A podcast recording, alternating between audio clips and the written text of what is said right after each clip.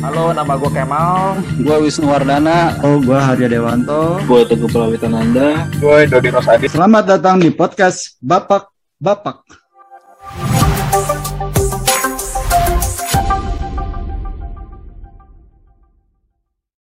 Ini sebenarnya ya, di antara kita berlima, lu sih yang paling ini ndak, jarang ada komunikasi nih antara kita nih.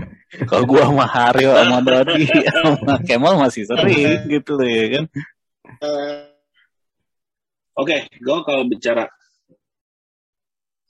dengar dari pengalaman nih, yang dari ahlinya, yang udah mahir lah si Kemal sama si Haryo nih. Satu yang gua setuju, lu kalau mau bisnis setengah-setengah itu udah pasti. Kalau jebur-jebur sekalian, ya. Kalau bisnis itu bukan sampingan menurut gue. Lu kalau berbisnis, arah bisnisnya yang nentuin ada di lu sendiri yang berbisnis. Di situ kan, benar nggak? Lu berbisnis waktu itu 5 tahun dengan teman-teman gue banyak. Akhirnya gue bikin suatu konsultan di situ karena itu juga dari tempat kerja gitu loh. Ini ada ahli di pajak, ini ada ahli di produksi, ini ada gua ahli di financing. Akhirnya kita kenapa kita nggak berbisnis? Oke, kita bikin ini dan network udah ada, semua udah ada, lengkap. Network kan tinggal kita jalan, udah. Satu yang paling sulit adalah ngejaga komitmen sama yang tadi Kemal bilang, lo masih setengah-setengah. Godaan terhadap zona nyaman nih. Itu yang paling sulit dihadapi. Terus ini, lu kerjaan apapun yang lakukan akan selesai kok, dapat duit lu per bulan. Tapi bisnis nggak kayak gitu. Lu gimana sekerja keras lu untuk menghasilkan adalah yang menghasilkan diri lu sendiri di situ. Nah itu yang kemarin gua pelajarin banget selama 5 tahun itu. Dan kita sih komitmen tuh akhirnya nggak berjalan, tapi kita nggak membubarkan bisnis tersebut ya. Jadi masih ada bisnis PT-nya juga masih ada, masih berjalan semua. Cuma kita nggak tahu nanti akan ketemu lagi atau gimana. Cuma saat ini yang kemarin, lu gimana nih? Gue oke deh kalau gue fokus, lu kok fokus nggak? Nah sekarang kalau namanya pekerja, udah biasa bekerja, itu sulit banget untuk nentuin, bener sulit banget bener. Mindset ya? Udah deh. Jebur juga deh, mindset susah banget itu. Jadi gue bilang itulah. Tapi begitu once lu masuk bisnis seru banget. Gue yang tadinya nggak tahu masalah pajak, masalah apa, masalah negosiasi sama klien itu komplit deh, tahu deh gimana klien marah-marah, gimana hasilnya juga akan membengongkan diri gue juga. Gila ya, gini bisnis ya, gila lu kalau ada duitnya banget nih gitu loh. Jadi kaget gue. Tapi ya itulah, satu lagi, lu bagaimana lu nggak, kalau nggak ada komitmen lu nggak akan apapun lu nggak akan bisa jalanin di situ. Itu sih inti dari pengalaman gue ya selama berbisnis. Itu sih. Tapi seru banget. Tapi ya itu satu hal buat gue. Kalau apalagi kalau ada nanti yang mau berbisnis atau apa ya, lo jangan ragu-ragu lah, jebur-jebur aja gitu. Ya bener sih, komitmen itu emang ya sebetulnya sama aja. Mungkin kalau misalnya gue boleh cerita tentang di kantor gue gitu ya kan, law firm ini gue bukannya dulu nggak pernah misalnya bareng sama teman-teman kuliah gue dulu, terus kita juga bikinlah law firm bareng gitu ya kan. Ya cuman memang beda ya. Mungkin kumpulan dari orang-orang yang ada yang latar belakangnya dosen dulu, terus kemudian ada yang juga dari kalau sekarang kan sebutannya ASN lah ya dulu. Terus kemudian ada juga yang dari profesional, artinya dari sejak dia lulus kuliah udah langsung kerja di law firm gitu ya kan. Terus kita cobalah gabung jadi satu. Ya disitulah kemudian etos kerja, culture dari masing-masing itu beda gitu loh ya kan. Kalau yang satu misalnya yang latar belakangnya akademisi gitu ya kan, wah dia sangat-sangat ini di dalam bidang keilmuannya, tapi kadang-kadang suka bentrok nih sama kita-kita yang profesional, yang praktisi nih, yeah, gitu ya kan. Ya kita bilang, wah di praktisi nggak begini nih gitu kan, teori ya bener teori gitu ya, tapi prakteknya nggak begini. Nah kadang-kadang di situ kemudian kita suka debat-debat gitu ya kan. Dan kadang-kadang juga ada beberapa teman yang ya balik lagi culture ya, bilang waduh gue nggak bisa tuh kayak gitu. Adalah mental-mental yang awal bilang nggak bisa gitu kan, padahal kalau di lawyering itu nggak bisa tuh kita kayak begitu. Emang kita ini, kalau gue mengistilahkan gitu ya kan, kita ini gladiator yang emang disuruh perang gitu loh. Ya kan, ya lu tahu lawan lu siapa, terus kemudian lu bilang wah gue nggak bisa gitu. Ya nggak bisa gitu loh. Kita cari kelemahannya, cari ininya gitu ya kan. Nah, akhirnya waktu itu gue ngelihat, wah kalau isinya kita cuma debat-debat, padahal gue melihat bahwa dari masing-masing itu punya nilai loh sendiri-sendiri yang sebetulnya kalau kita gabungin itu malah bisa jadi lebih bagus. Kenapa? Gue akan punya tim yang punya latar belakang akademisi, dia akan kuat di teori. Gue punya temen yang latar belakangnya dulu di ASN, dia tahu cara kerja birokrat. Dia tahu tuh culture birokrat gimana kalau misalnya kita berhadapan dengan instansi seperti apa, dia tahu gitu loh ya kan. Plus ada gue dan teman gue satu lagi yang juga latar belakangnya adalah praktisi. Harusnya kalau kita digabung itu semua bisa bagus, keren menurut gue gitu loh kan, lebih komprehensif gitu loh. Cuman ya balik lagi gitu ya kan, di situ ada ego, di situ juga kemudian balik lagi komitmen ya gitu ya kan. Nanti ada yang merasa bahwa gue kan awalnya di sini, jadi ya memang gue lebih fokus ke sini. Ya kalau udah kayak gitu susah lah.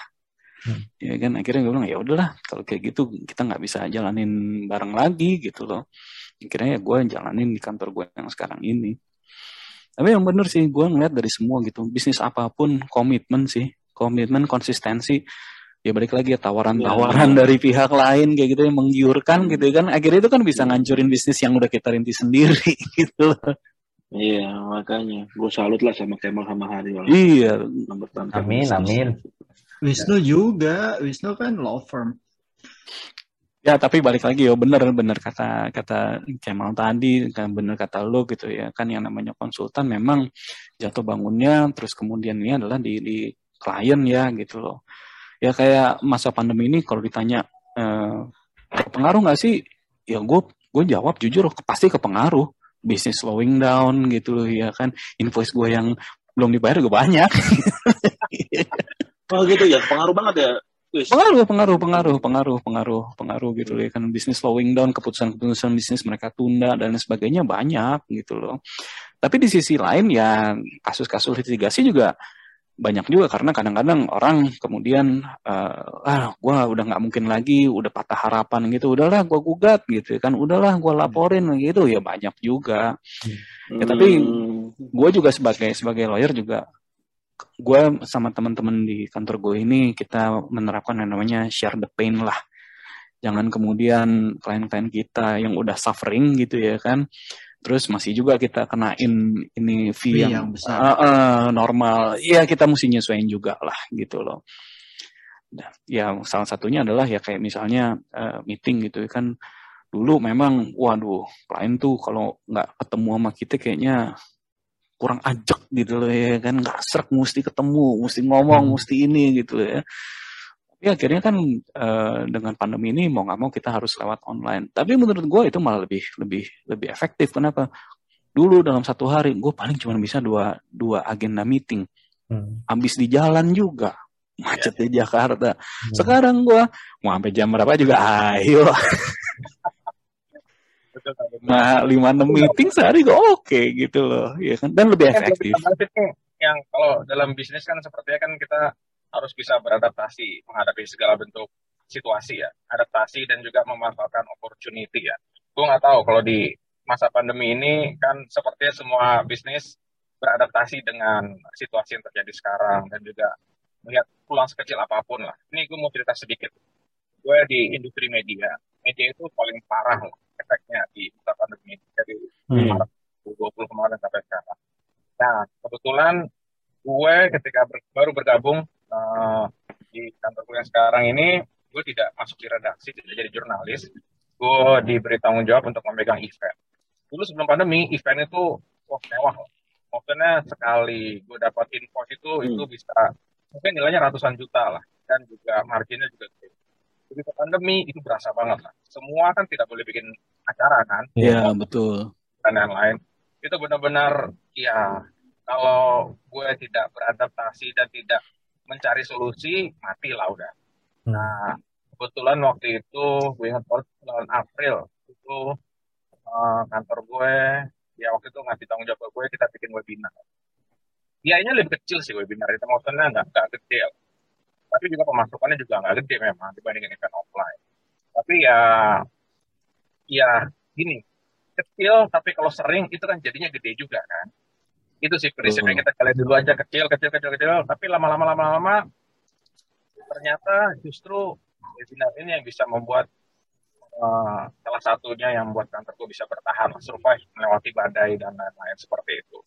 Jadi mungkin bisnis itu kita harus bisa beradaptasi ya, kalau misalnya situasi lagi seperti ini, ya kita mungkin harus bisa mencari peluang, opportunity lah sekecil apapun yang gimana caranya biar bisnis tetap berjalan. Karena kalau mengandalkan hanya ya traffic apa dan lain-lain itu benar-benar susah lah industri media sekarang. Jadi yang gue jalanin sekarang ini sebenarnya mungkin unit bisnis yang baru lah dari kantor gue sekarang, dan ternyata memang ya menghasilkan lah dan ya lumayan lah. Jadi memang gue nggak tahu Haryo atau Kemal bagaimana beradaptasi atau kalau misalnya ada badai seperti apa itu adaptasi seperti apa sih yang kalian lakukan. Tujuan utamanya adalah survive, itu dulu sih sebenarnya. Profit itu mungkin urusan belakang lah ya kalau lagi pandemi terus. Bagaimana kita survive dulu sih sebenarnya. Bener sih, bener. Ya kalau gue boleh jujur sih, Dot, bukan dari tadi gue nggak jujur ya. Ini kayaknya udah gaya khas orang kita gitu kalau gue boleh jujur nih. Gue betul-betul shock banget loh. Awalnya ya tahun 2020 itu ya, bayangin Dot, teman-teman, konteks pekerjaan gue ini kan sebenarnya mirip kayak Wisnu kan, sebenarnya kan gue kan adalah seorang profesi Wisnu lawyer, gue adalah insurance agent ya, atau advisor ya, yang memang konteksnya kerja ketemu orang dari mana kemana di berbagai tempat gitu kan ya, kita nggak pernah kenal namanya online itu karena dalam proses penjajakan sampai akhirnya istilahnya close the deal lah. Itu sangat butuh body language dan lain-lain gitu. Kita lengkap, kita harus lihat lengkap. Nah, begitu 2020 Maret itu udah mulai ada pelarangan, ya gue kan istilah jadi kepala lokomotifnya nih. Di belakang gue tuh gerbangnya udah banyak banget. Gerbangnya itu udah orang-orang yang udah suami istri, udah full di sini. Ya artinya semua biaya hidup dia kan sangat tergantung dari usaha kita bersama nih. Jadi gue sebagai kepalanya tuh terus terang sama dia lumayan loh. Ya dari bulan Maret 2020 sampai bisa gue bilang ya sampai akhir Mei lah, jadi Maret, April, Mei 3 bulan tuh benar-benar kayak ngeblank gitu, dan masing-masing partner gue yang lain juga hampir sama. Karena sistem kerja kita nggak bisa nih gini gitu. Gue baru dengar juga dari beberapa teman ternyata ya platform kita kan sekarang lagi pakai Zoom ya. Sebetulnya kan sebelum pandemi Zoom ini udah ada gitu ya. Cuma nggak biasa gitu. Ya cuman ya betul kata Dodi sih, ada orang yang memang menunggu sampai ini benar-benar reda sampai dia akhirnya ya deh habis itu gue lari lagi gitu. Ada orang yang mungkin awalnya kayak gue gitu ya, ya udah panik, cuman kan panik mesti ada sesuatu nih, karena gerbang di belakang kita, gerbong di belakang kita udah banyak banget ya. Ya mungkin karena tekanan itu kali Dot ya, akhirnya mungkin ada beberapa pebisnis yang memang akhirnya ya, true leadership muncul di situ ya, mau nggak mau ya, kalau dia sebagai kepala depannya menyerah ya belakangnya bisa hancur semua gitu. Ya itu yang buat gue sama Dian berpikir keras, pelan-pelan belajar, error lah, network kayak begini lah, internet providernya begitulah, pelan-pelan ya, maksudnya dari mulai badan penuh, salaman pakai tangan, kadang-kadang tepuk-tepukin gimana untuk close the deal gitu ya, pelan-pelan kita cari cara bagaimana interaksi itu, chemistry itu bisa dapat walaupun cuma gara-gara sekotak ini doang gitu. Ya akhirnya ilmunya ada juga sih Dot gitu. Akhirnya dapat sih, tapi nggak cepet, tapi ada, tapi di industri yang sama dengan kita di insurance. Ada beberapa pelaku bisnis yang akhirnya menyerah juga, Dot, gitu, karena mereka nggak mau berubah polanya. Ya pokoknya gue harus tunggu, di mudah-mudahan ya gue berdoa mudah-mudahan COVID ini udah mulai reda sehingga gue bisa ketemu orang lagi. Nah itu ya sampai sekarang kan belum kejadian gitu, nggak bisa orang gitu. Ya, gitu. Ini ceritanya kalau misalnya lo lagi jalan, tahu ada tembok di depan lo nggak bisa kan? maksudnya lo terus aja, lo kan harus mencari jalan putar lah, lo belok kiri, caranya lo bisa melewati tembok itu. Sebenarnya kan ini kan yang sedang kita alami sekarang ini, yang pandemi itu ibaratnya tembok tinggi besar lah, gimana caranya kita bisa melewati lah. Haryo gimana yo? Kalau kita kan lumayan tuh yo. Iya, lu gimana tuh ini lo bisnis lo di ini? Kepengaruh nggak yo? Ya alhamdulillah sih terus terang pandemi ini berefek positif ya untuk fintech gue, duit HP dan juga untuk sekolah. Kalau fintech gue memang karena kita promoting untuk apa namanya, untuk menggunakan teknologi. Jadi ketika pandemi, ketika orang harus menggunakan teknologi, ya alhamdulillah duit HP kepake banget dan kita berhasil bantu lembaga-lembaga yang ingin menyalurkan dana ya kepada masyarakat. Kita 13 kita tumbuh di tahun 2020 ke 2021 ini 13 kali lipat GTV-nya, gross transaction value. Kemudian sekolah pun kita juga berhasil mensiasati untuk belajar dari rumah ini ya. Dan alhamdulillah dengan keadaan pandemi malah ininya kita yang masuk ke sekolah kita itu meningkat sekitar 20% dari tahun biasa. Jadi terus terang sih kita sekarang kapasitas kita udah lumayan full ya. Seperti itu sih. Jadi memang tidak selamanya ya pandemi ini memberikan efek negatif ya, Wis ya. Mau iya, benar. Iya, lalu ada istilahnya. Kalau bahasa Padang itu garis light at the end of the tunnel katanya. Oh, itu bahasa Padang. Bahasa tahu gua kira Meksiko gitu loh. Bahasa untuk barat. Tadi. Kalau lu enggak gimana enggak lu gitu lo. Sejak pandemi ini 5 tahun yang lalu bos gua bilang sebagai manusia kalian harus bisa beradaptasi dengan perubahan. Kalau enggak kalian musnah. Gua waktu itu masih berpikir perubahan apa? Perubahan ada sih pasti, tapi nggak terlalu signifikan. Begitu pandemik, bener kan? Ternyata ini yang dia maksud. Yang mungkin secara tidak langsung maksudnya dia nggak tahu apa akan ada pandemik, tapi dengan pandemik ini banyak sekali perubahan yang harus dilakukan. Dan kalau kita tidak cepat beradaptasi, ya musnah. Itu aja sih intinya. Baru itu gue mengerti, oh begini ya yang mungkin keadaannya dia maksud. Gitu sih. Tapi survival of the fittest ya. Yoi, benar. Oke. Thank you. Banyak yang bisa kita omongin, cuman seru, ya banyak. Menarik. Ya kita lanjutin lah, kapan-kapan lah. Jadi, jadi catatan dari pembicaraan kita ini apa aja nih, Wisnu, Kemal? Kalau gue sih ya, lihat dari cerita lu semua gitu, yang pertama, yang gue tangkap pertama ya, lu kalau memang mau berbisnis itu, ya lu juga mesti udah siap, baik itu mental gitu ya kan, terus juga mindset lu mesti lu rubah gitu ya kan, nih yang gue dengar dari lu semua nih gitu ya kan. Terus kalau gue ngelihat dari cerita terutama Kemal dan lu ya, yuk ya, support dari pasangan sih, itu juga penting.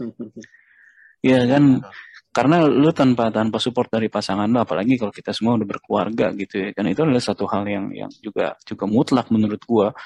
Karena keputusannya bukan lagi keputusan lu sendiri gitu ya kan. Karena apapun keputusan yang lu buat itu akan pengaruh juga dengan orang-orang yang ada di sekeliling lu kan begitu. Betul. Iya kan, ya perkara kalau misalnya lu tadi cerita tentang berbisnis bareng sama temen-temen gitu. Menurut gue sih bukan masalah temen atau ininya, tapi lebih ke arah komitmen ya dan konsistensi itu aja gitu ya kan. Lo mau banyak kok orang-orang yang berbisnis dengan teman sekolah, teman kuliah dan sebagainya sukses banyak gitu ya kan. Tapi ya memang karena mereka semua bisa jaga komitmen dan profesionalitas aja. Artinya ketika mereka dalam konteks kerjaan ya mereka benar-benar konteks pertemanannya mereka kesampingkan dulu, tapi di luar itu ya mereka tetap berteman gitu ya kan. Konflik ya mungkin akan ada di ruang kantor gitu ya kan, atau di waktu kerja. Di luar itu ketika kita bersosialisasi ya cair lagi gitu loh ya kan. Itu juga sih sebetulnya yang gue lakukan di kantor gue ya. Artinya kalau di meja debat gitu loh ya kan, meja rapat, itu sih kata-kata kebun binatang gitu ya kan, MCK gitu, keluar gitu loh ya kan. Ya namanya dokumen kita robek-robek, nih apaan sih gitu loh ya kan. Nah, itu sih ada. Itu dulu sih yang gue tangkap dari pembicaraan ini gitu ya kan, karena dan sebagainya ya itu variatif ya, relatif. Tiap punya ini yang listrik yang beda-beda gitu loh. Mungkin tambahan satu aja dari gua, ngedengerin tadi yang cerita Nanda tadi, menurut gua ya itu juga gitu. Pengusaha yang berhasil adalah pengusaha yang selalu bisa ngambil lesson learn dari usaha dia gitu. Jadi terlepas itu dia jatuh atau enggak, ya begitu jatuh ya bangun lagi. Begitu bangun lagi ya memang harus ada skenario terburuk juga dari usaha kan. Ya, jadi memang harus kita jalanin ya itu. Jadi ya mau berapa tahun akhirnya nggak baik atau apa, ya at least kita udah punya banyak pengalaman dari kesalahan kita yang sebelumnya kan. Mudah-mudahan bisa lebih baik lagi next-nya. Ya itu aja sih prinsipnya. Coba lagi. Dan satu lagi juga yang tadi gue bilang, kita mesti adaptif ya dengan perkembangan zaman ya. Jadi gini, apa menurut gue, ya dimanapun lu berbisnis itu, lu harus punya, mempertahankan bisa sesuai dengan visi misi lu harus punya itu. Ya kan, lo harus keep benar, jangan sampai melenceng dari apa yang lo visi misiin. Itu aja sih dari gua. Komitmen itu kan jatuhnya lo punya komitmen, akhirnya lo buat satu misi, misi lo apa, di situ. Kalau nggak ada lo nggak akan, lo ke arah mana lo bingung kan? Benar.